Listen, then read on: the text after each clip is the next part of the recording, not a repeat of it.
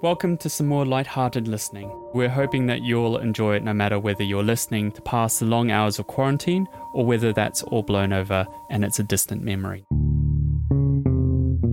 We've actually expanded the brief a little bit. We're going beyond the theme of just dating to cover all the other awkward tales of life. And we're collecting those stories from you, our lovely listeners. We'll let you know how you can do that at the end of this episode. And if you listen through to the end of the credits, we've included some of our favourite listener stories so far.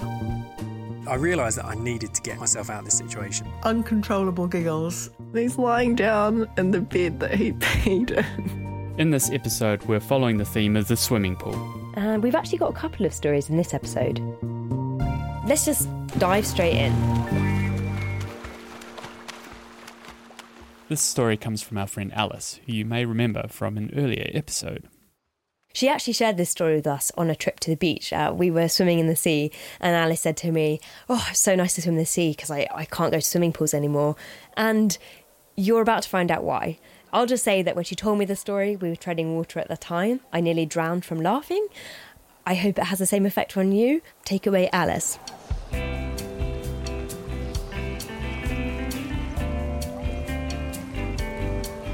Last year, I was trying to start to be more healthy and fit, and as part of that, I decided I would go swimming one morning a week before work. My first time going swimming, early in the morning, they had a little aqua joggers lane and then a slow lane, a medium lane, and fast lane. And because I'm a very slow swimmer, I thought I'll go in the slow lane, I'll be safe enough. So I'm doing my little breaststroke up and down the pool, thinking it's all going to be good. And all of a sudden, I'm just underwater. This like force has kind of come down on my head. I'm just completely submerged. So I was in the deep end of the pool, so I couldn't even stand.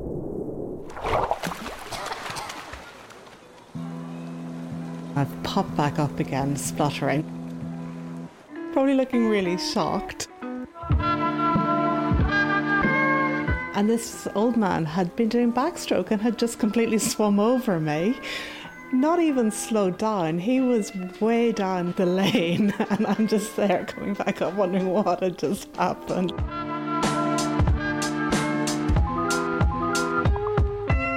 All of the aqua joggers in the next lane found it hilarious. They were absolutely cracking up at me. I'd only done a couple of laps at this point. I thought, well, you know, it's an easy mistake to make. You know, he was in his groove. Maybe he just was having a swim and he didn't realize I was there. But he won't do it again. Surely he wouldn't do it again. He'll be more careful after this, and I'll be watching out for him as well. So I did a couple more laps. And I thought I was watching out for him, but it turns out he was quite a lot faster than I was. Because the next thing I feel is I'm just straight underwater again. And at this point, I think I was a bit more prepared, so I managed to like kind of jump up again and go, "Oh my god!" And he still didn't really slow, but he did shout sorry. But again, he didn't sound sorry. He sounded completely unconcerned at the whole situation. He was on a mission. And he just kept going. He genuinely looked about 80, which was just really embarrassing because I was like, I can't just yell at this old man. He didn't have that much time left to swim, so he was just doing it. Oh my gosh, this is not a safe place to be. I'm getting out of here.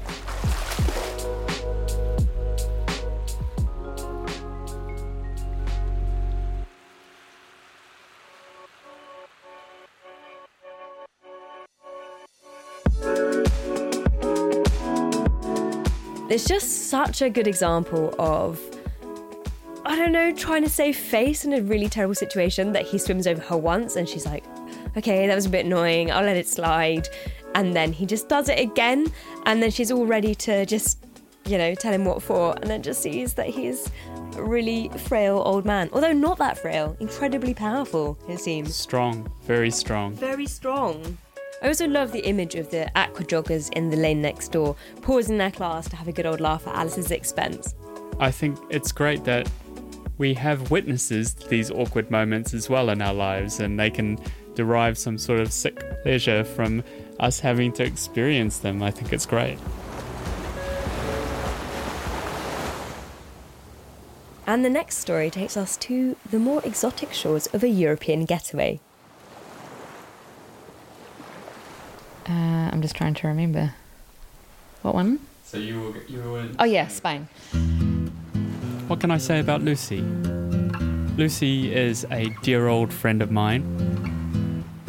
And this is another story that she's told me over the years that I've always found incredibly funny, and I think I've even retold the story to other people as well. So take it away, Lucy.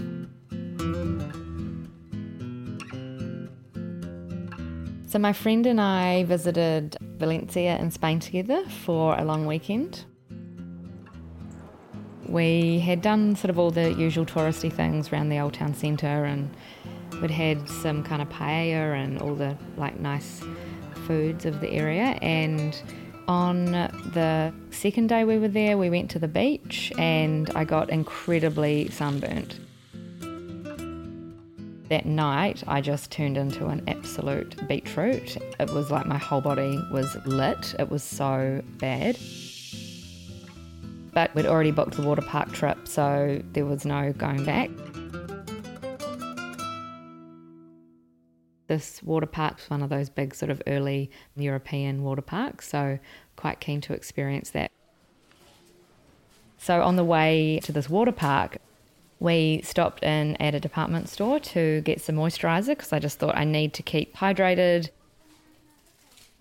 Looking down the aisle, there were all these different bottles of things, and they all kind of looked the same. I could make the brands out, um, like the Dove and Johnson and Johnson and things like that, but couldn't really decipher what the names were. But because I knew the brand, and I think I read something about moisture, I could sort of understand that word. So I just thought, oh yeah, that'll be moisturizer. It wasn't like expensive, so I got a really big bottle of it.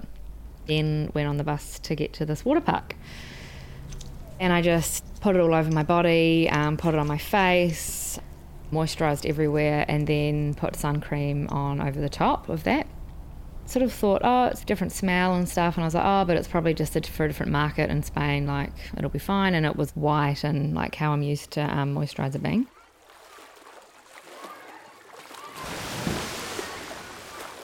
We started going on all of the rides, like down the big slides and into the like splash pools and doing all these different things, and it was heaps of fun. But by about the second round, my eyes were really stinging.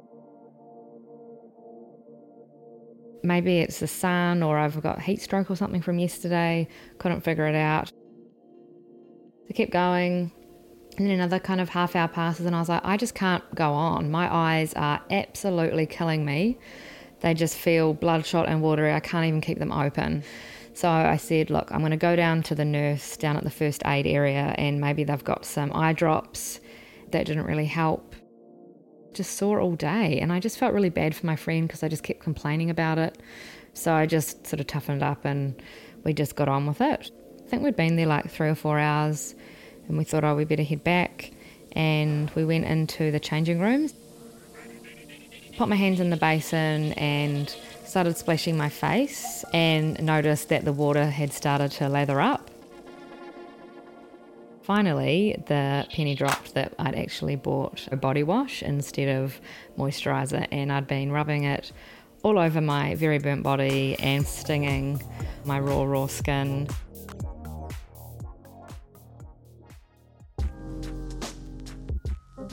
I think what's great about this story to me is traveling is another situation where you really don't know what you've gotten yourself into. You're buying things, and maybe it's poison, maybe it's sun cream, maybe it's soap, maybe it's edible. You don't really know, but you're just gonna have to try and find a way through. And you've kind of looked something up and thought, oh, I really want to do that, and you'll do it at any expense, even if you're absolutely crusty red from the day before of sunburn, you have committed to going to a water park, and so you're going. And Lucy just sees it through, even though, you know, it's probably not the best idea. I also wonder whether she was leaving a bit of a trail of lava behind her because she was doing all these water slides and splashing and she was covered in in basically bubble bath. Uh, yeah, I just wonder if the kids going in the slides behind her are like, ooh, it's a bit slippy and foamy down here. In a way, it's not that surprising that we had so many stories coming in about awkward encounters in the swimming pool. I mean, it is just absolutely ripe for embarrassment. You're in a space where you're wearing way less than you would usually feel comfortable around that many strangers, and there's just so much that can go wrong. And uh, yeah, we were just thinking if you're listening to this and you're thinking it's reminding you of a similar encounter you've had, we'd love to hear from you. So please do get in touch. You can find the details on our website, www.swipeleftswipeleft.com.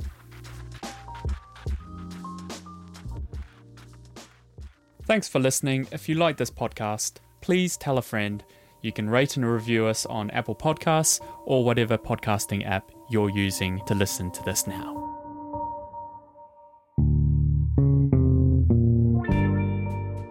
Inviting people to leave us voicemails. So if you're looking for something to pass those long hours of quarantine, pick up your phone and share with us a true story now. You can check our website, swipeleft, for details on how to do that. And just remember when you're leaving a voice note on the number given, you've got to put in the plus four four. Otherwise, it won't work. Remember, an embarrassment shared is an embarrassment halved.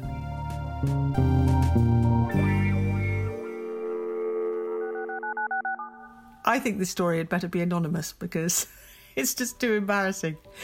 But it still makes me laugh.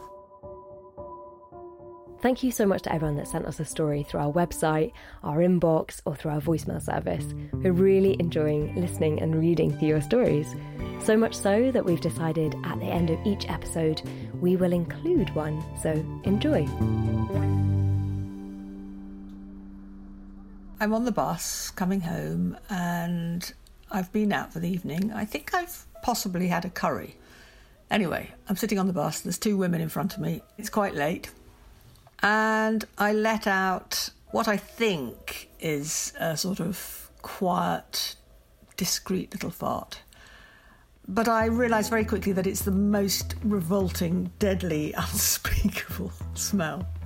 So I'm sitting there feeling slightly embarrassed by this, and then the, the woman in front of me turns to her neighbour and says, Oh my God, what's that smell? Did you do that to the neighbour? And the neighbour looks at her and says, No, I didn't. God, was that you? How revolting. And then they both turn around and look at me, and I'm sitting there thinking, Oh my God. So I turn round to try and deflect it onto somebody else, and I realise there's nobody else on the bus. So I'm shamed. So I just start to laugh, and I just couldn't stop laughing. It was kind of uncontrollable giggles, and I had to get off the bus.